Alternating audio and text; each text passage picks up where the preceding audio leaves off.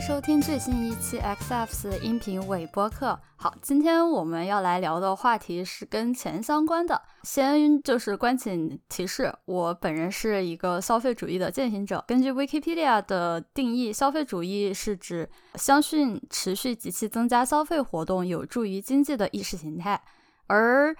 消费主义在不少国家里面，尤其是发达国家，已经成为了创造经济价值的一种主要动力之一，使现代人有购买与获得商品的社会及经济上的信念和集体情绪。以前通常来说，消费主义是指大多过度消购买的一种形式，而现在更加倾向于是获得愉悦的一种活动。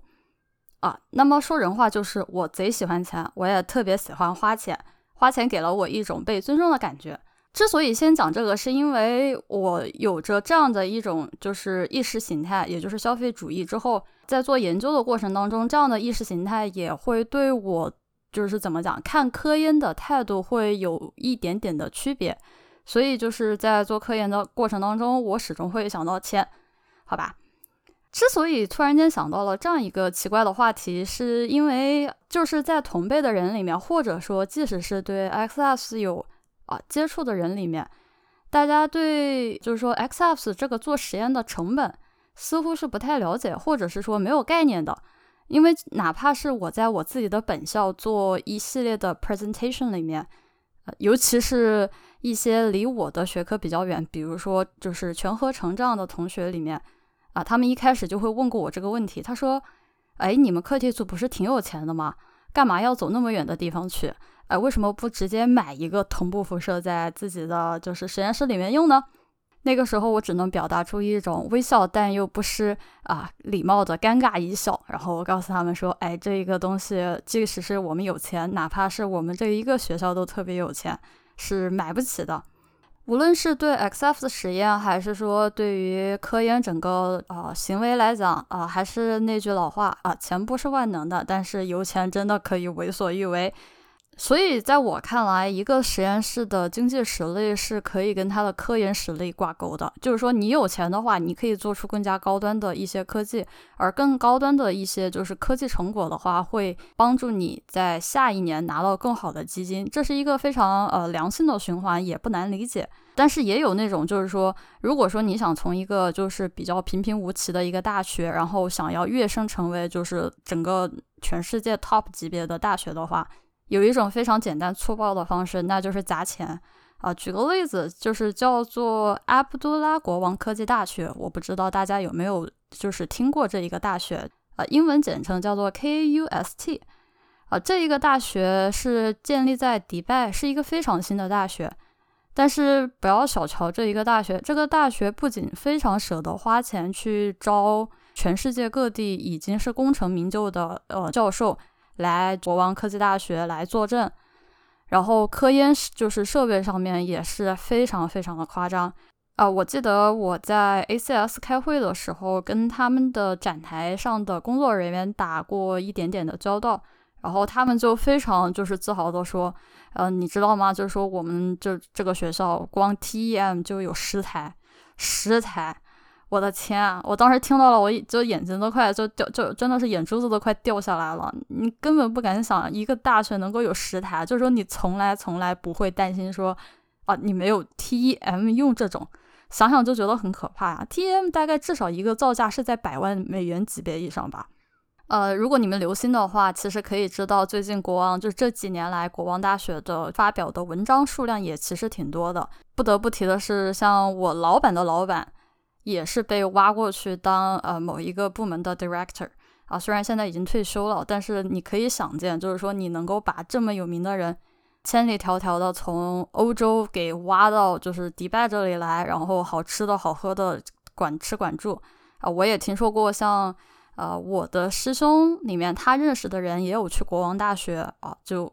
据说是赚爽了。赚钱赚爽了啊！但是就是另外还有一些就是说劣势啊，在这里今天也不提了，因为我们今天的主题是钱。好，但是我还是想从呃同步辐射实验室来聊一聊关于假设你想搭一个同步辐射实验室，然后你再这么去运运行，以及比如说我作为一个 user，作为一个用户的话，我应该是怎么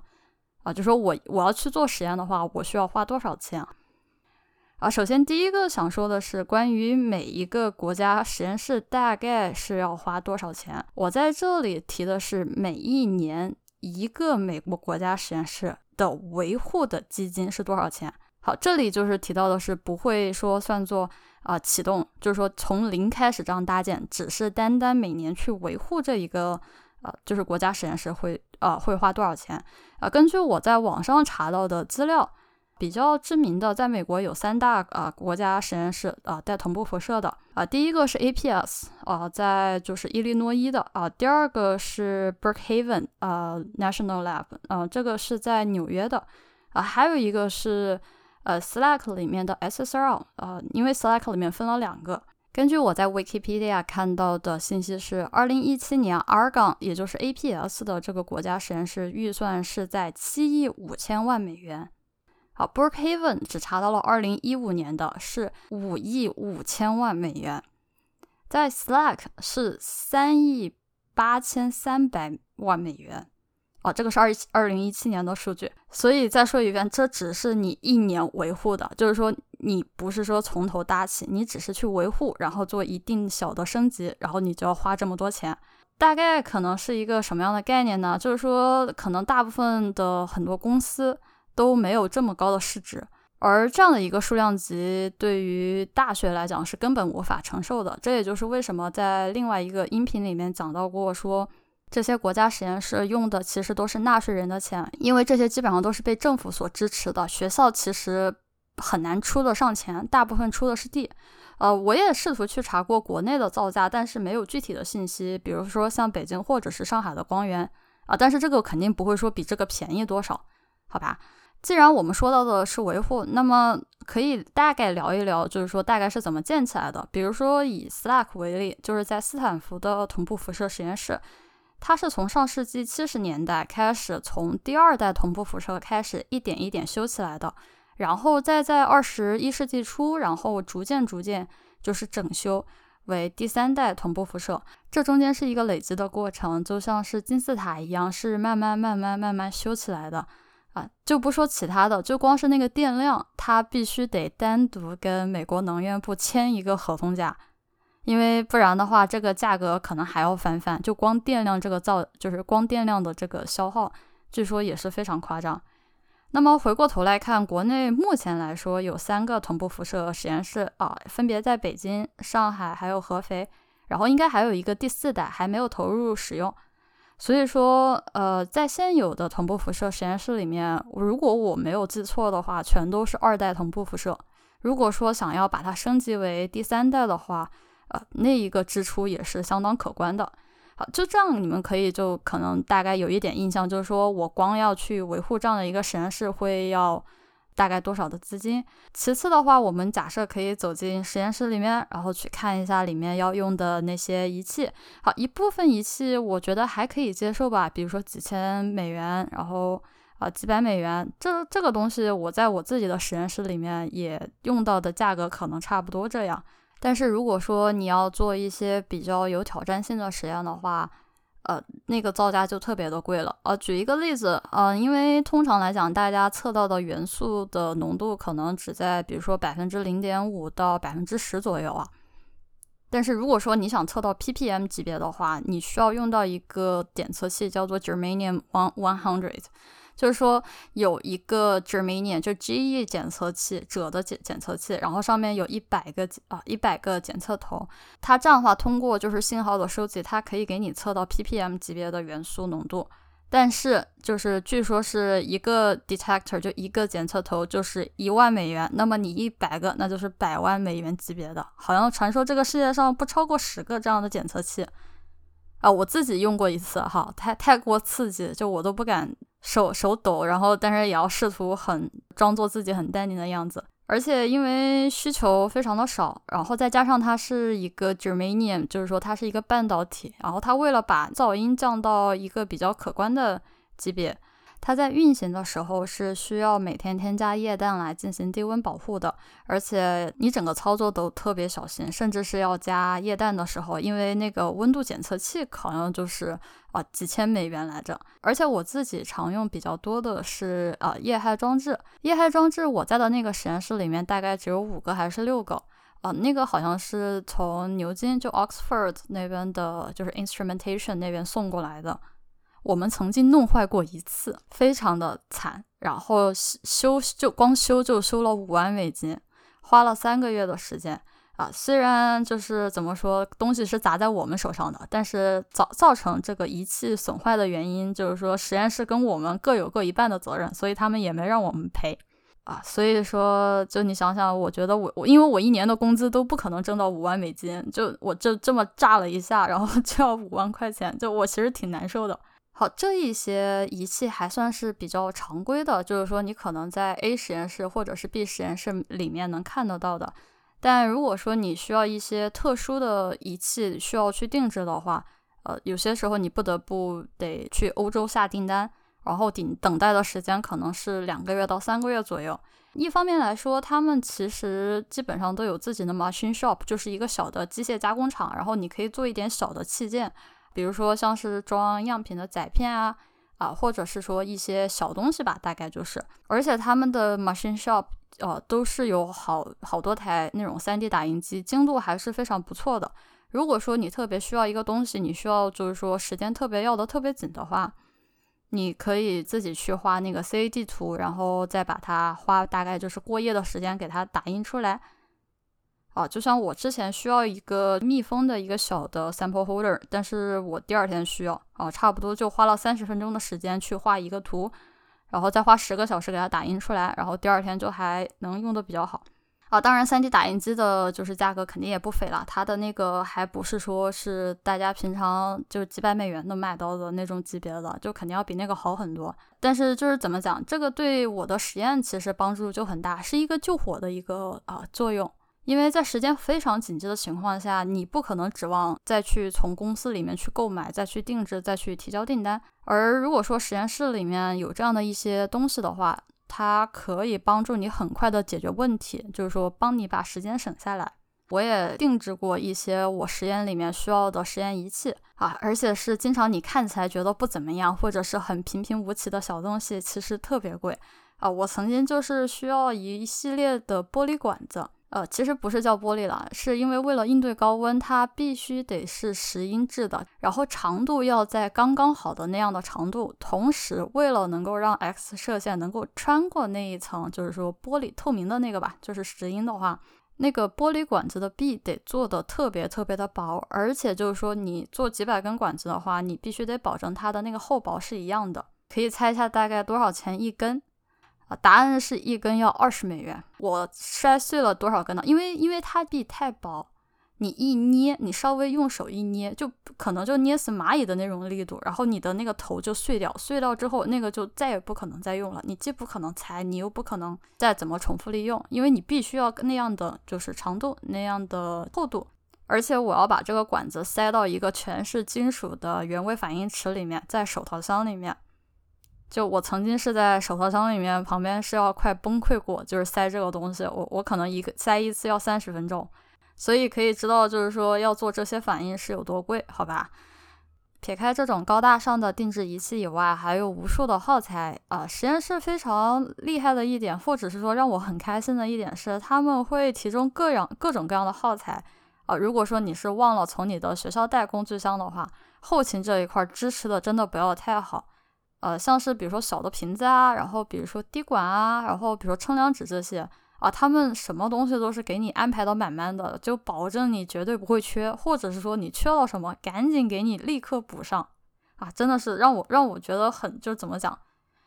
就是你不需要担心啊，你这个东西漏了或者那个东西漏了。虽然我会每一次把所有的就是需要的工具都自己带上，然后装在车里面，但是偶尔难免会有，对吧？忘记什么关键的工具，好，他们这个时候就会非常 nice，然后就把东西什么都给你准备好，啊，确保你没有任何的问题，啊，可以继续做实验。这这让我是非常开心的。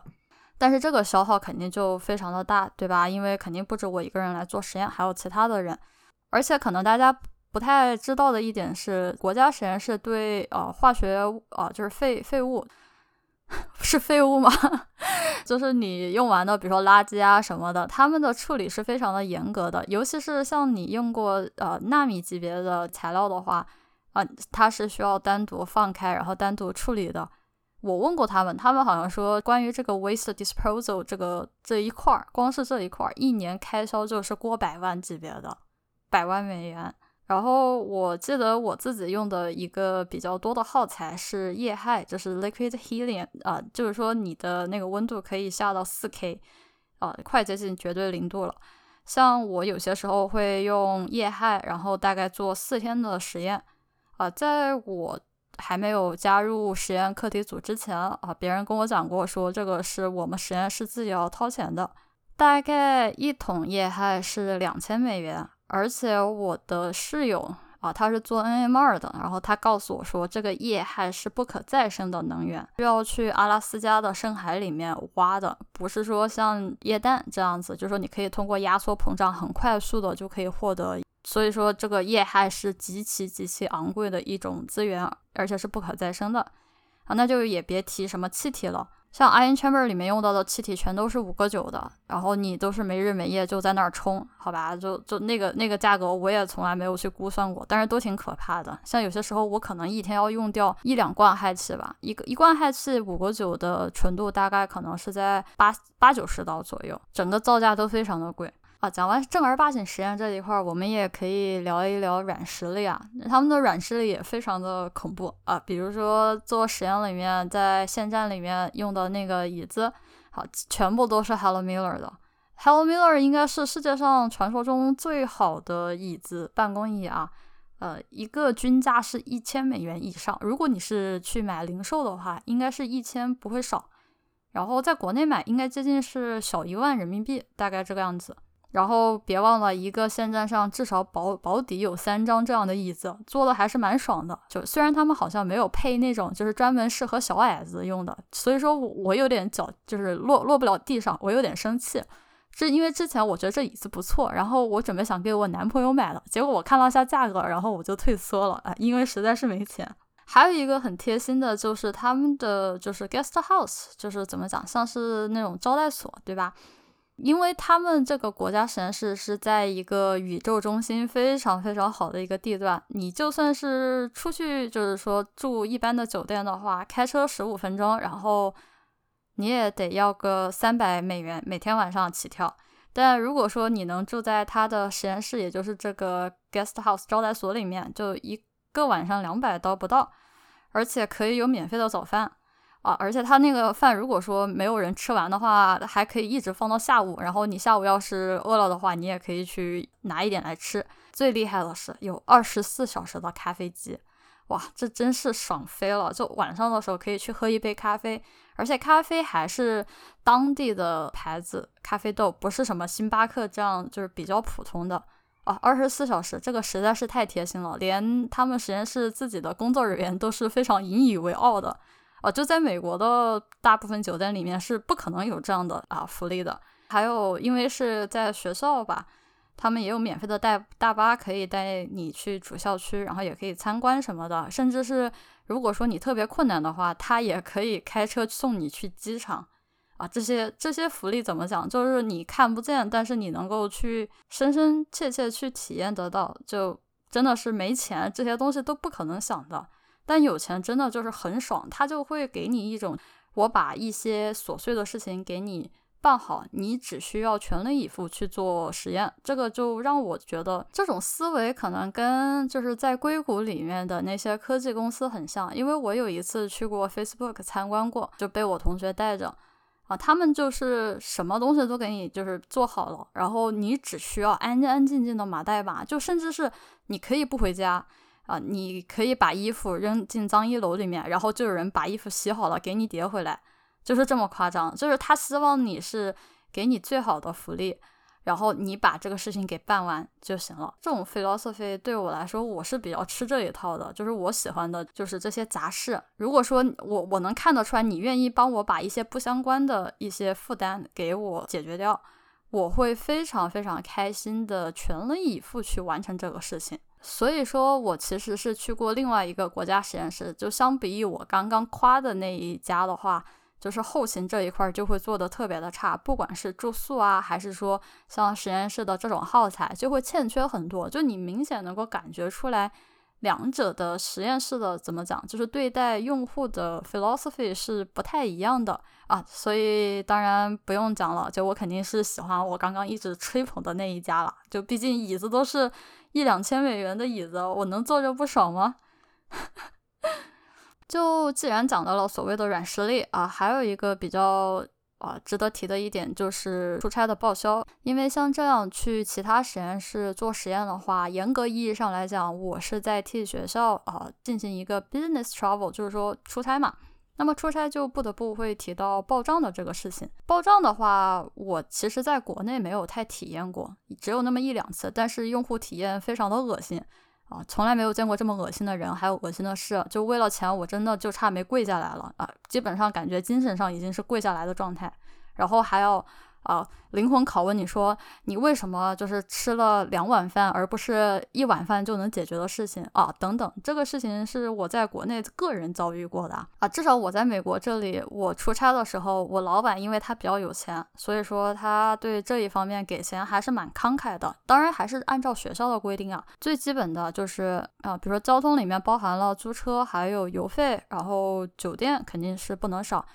然后吃饭的话也会每天报销六十二美元啊，以前是七十五美元，因为公立学校的标准给扣一了，扣了一点。至少我老板对吃的和住的，他从来不会去过问细节，他不会去说你明明两百美元能够住一晚上的，你为什么要住一个三百美元的？他他不会去问，他只要就是说学校给你过，就是说这过这个报销，他就 OK，他就给我签字。而且不管是再小的东西，再小的吃的，只要你有小票，然后你都可以报，只要你不超过六十二美元，只要你不报销就是烟跟酒，因为这个钱是美国政府给的嘛。说到底，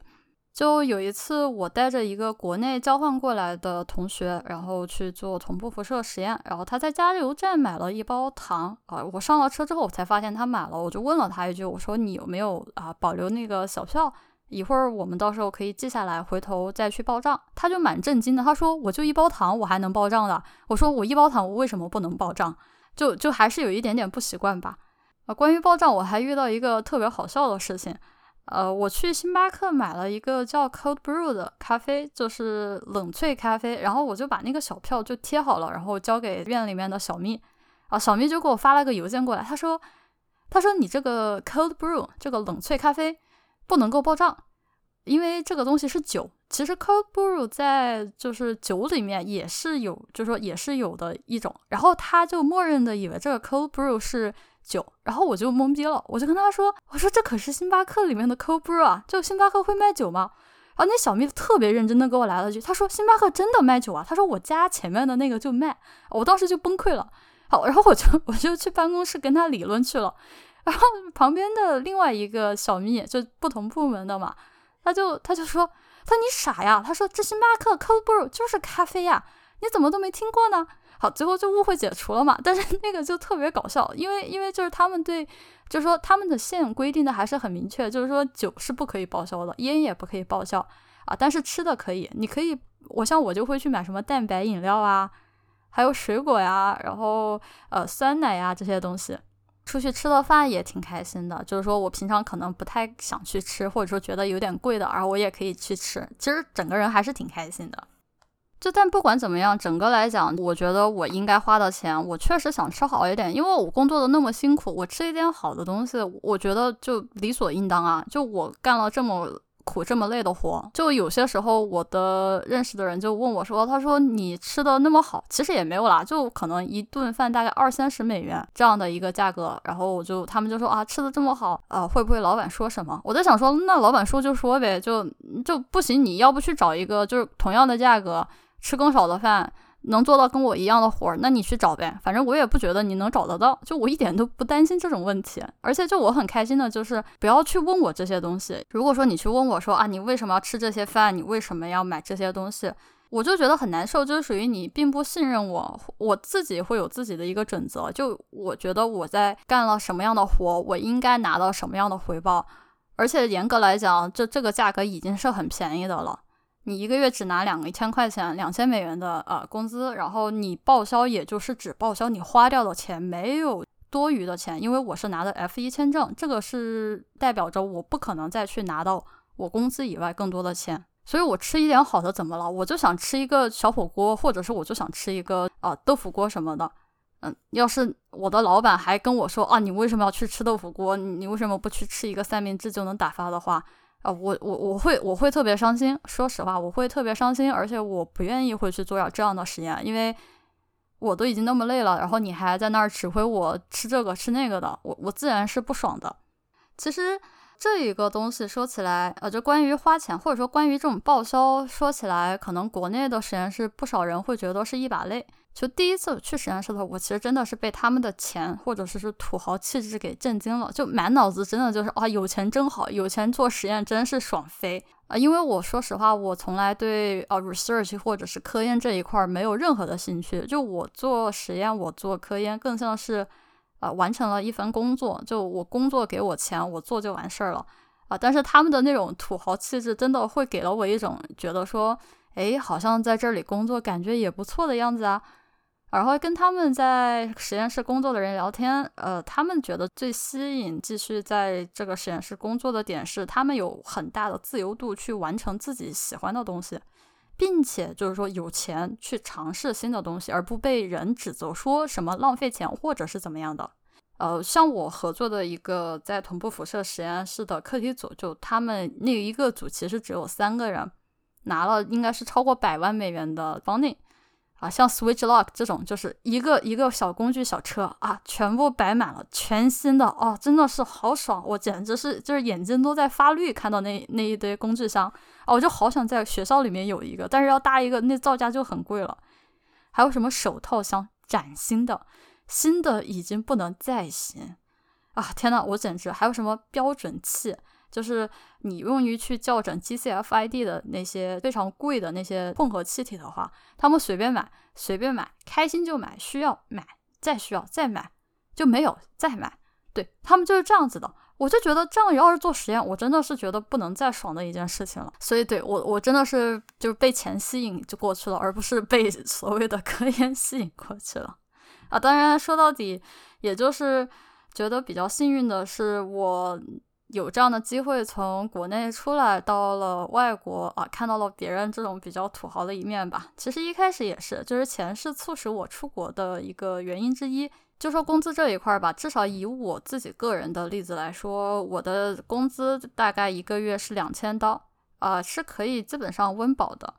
嗯，但如果说我是在国内的，即使是一些比较厉害的学校，九八五吧，非清北的话，呃，工资可能只有一两千人民币。这是我拿到的数据，啊，一两千人民币，我在国内我真的什么都买不了。说句真不好听的，就我买个包，我可能要攒到猴年马月。但在这边，你要买一个还不错的包，可能只花到你工资的十分之一不到。嗯，像我因为是在公立校，我的工资还算是比较低的。如果说你去的是一个私立校，或者是地段比较好的，然后你又是读 STEM 的，就是说理科吧，理工科这样的人的话。差不多基本上是三千美元一个月起跳，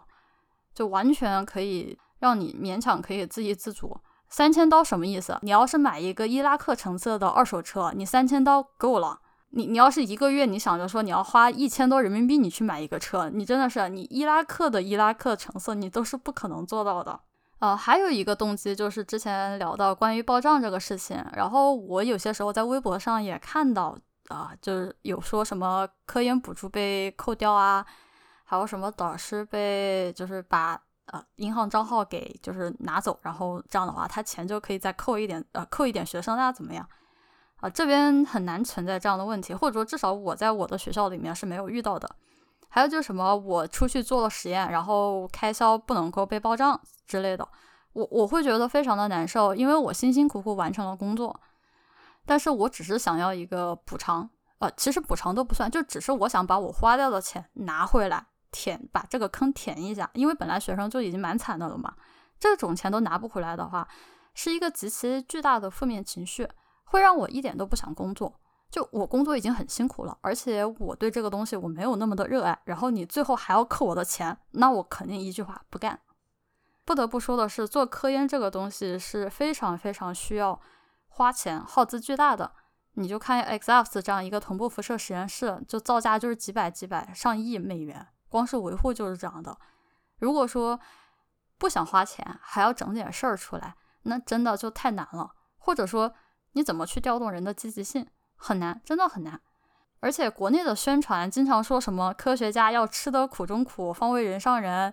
然后各种科学家院士卖惨啊！我不是说他们应该惨，就我我非常钦佩这样的人。但问题是你老拿这种卖惨的宣传形式去吸引下一代年轻人加入这样一个科研的群体，觉得可行吗？对吧？就好比我告诉你说，哎，这里有一个职位，每个月只拿两千人民币，但是呢，你可以做很厉害的科研，但是这个科研基金我们也不给你，你愿意去吗？这想都不用想了，对吧？而且你科研入行的门槛会特别的高，不是说随便什么人就可以去做的。而且不得不说的是，现在的时代已经变了，国内的经济情况已经变得突飞猛进吧。如果还用老一套，就说四十年前、五十年前那个就是困难时期的宣传手段啊，像是某个大学提的“嚼到菜根做的大事”这样的手段，鼓励去宣传，就是做科学家、做科研的这样的一个手段的话，我觉得根本就不可行啊。因为我记得有一个很典型的例子，就是钟南山院士的儿子叫钟伟德。他在接受采访的时候讲关于他父亲就是钟南山院士是怎么就是说为国家奉献的时候，就是很多网民的关注点就是在于他的那个爱马仕皮带给系歪了，然后就说这样的一个儿子居然啊系爱马仕的皮带，居然这个样子，简直是有辱家门，怎么怎么样？是不是在就是家里面是靠着他爸的名声就是混吃混喝？哎。后来别人一查，人家是广州市第一人民医院的教授、主任医师、博士生导师，人家就因为穿了一个爱马仕皮带就被骂，但是人家已经救了不数人的性命。大家就可以想想，已经二零二零年了，为什么你要委屈自己，装作很苦的样子，然后去奉献科研？没人会去可怜这样的一种人的情况存在。大家比如说什么看着喜欢，就是怎么讲有钱的话，对吧？比如说你会说 Facebook，你会说谷歌 CEO，比如说 Elon Musk，对吧？做做特斯拉的啊，你因为你觉得就你想成为他或者怎么样的，那是因为他有钱，对吧？他不是说他科技做的是怎么样，或者是说就像 Elon Musk，他能够把火箭升上天，但结论是他得有钱，得这样，对吧？已经来讲，科研人员的平均工资是绝对不如在工业界打拼的这一部分人的，呃，就是说收入水平的。但是至少在美国，这两者的差距是不会特别大的，而且有存在着反复横跳的这样的一个现象。比如说有教授，呃，已经在学术界里面闯出了名堂，然后他要跳槽到就是工业界，比如说公司里面，像在就是计算机这一块，这种现象就特别的多。还有一种是什么呢？在工业界功成名就之后，然后回到了学术界，疯狂捞钱，那个拿钱能力非常的厉害。而且就是说，你在学术界里面，你自己相当于是一个课题组的老板啊，比在工业界怎么讲，自由度会更高，而且福利非常的好。退休起来就是属于你不用担心太多，嗯，懂吧？就是铁饭碗那样的。还有就是学术界、工业界双持的，把自己在学术界里面做到的一些成果，然后拿去创业，呃，这个也很常见。呃，我见过最多的可能就是在 bioengineering 这一块，就是生物生物工程这一块。美国有很多高校是鼓励的态度，就是会有什么创业孵化器这样一类的机构存在。如果说你最后的创业是成功的话，学校是会分一杯羹的。而这样的话，也是无形之中在给学校创造一定的收入，还有就是知名度啊。虽然我的学校对这一块支持的更多的是在工程方面啊，跟我关系不是很大，但这个样子会让我觉得这个学校或者说做这样的研究会非常非常的有吸引力。好，那今天其实就聊的东西都特别的散架了，就关于钱钱钱钱钱啊，希望大家。不一定钱会多到花不完吧，但是至少我希望大家在以后未来的日子里面不会因为钱而愁生活。这个我觉得是啊，怎么讲，做呃成人之后最基本的一个要求吧。那么今天的播客就到这里啊，就告一段落啦啊！感谢你今天的收听，我们下一个啊 Podcast 再见吧。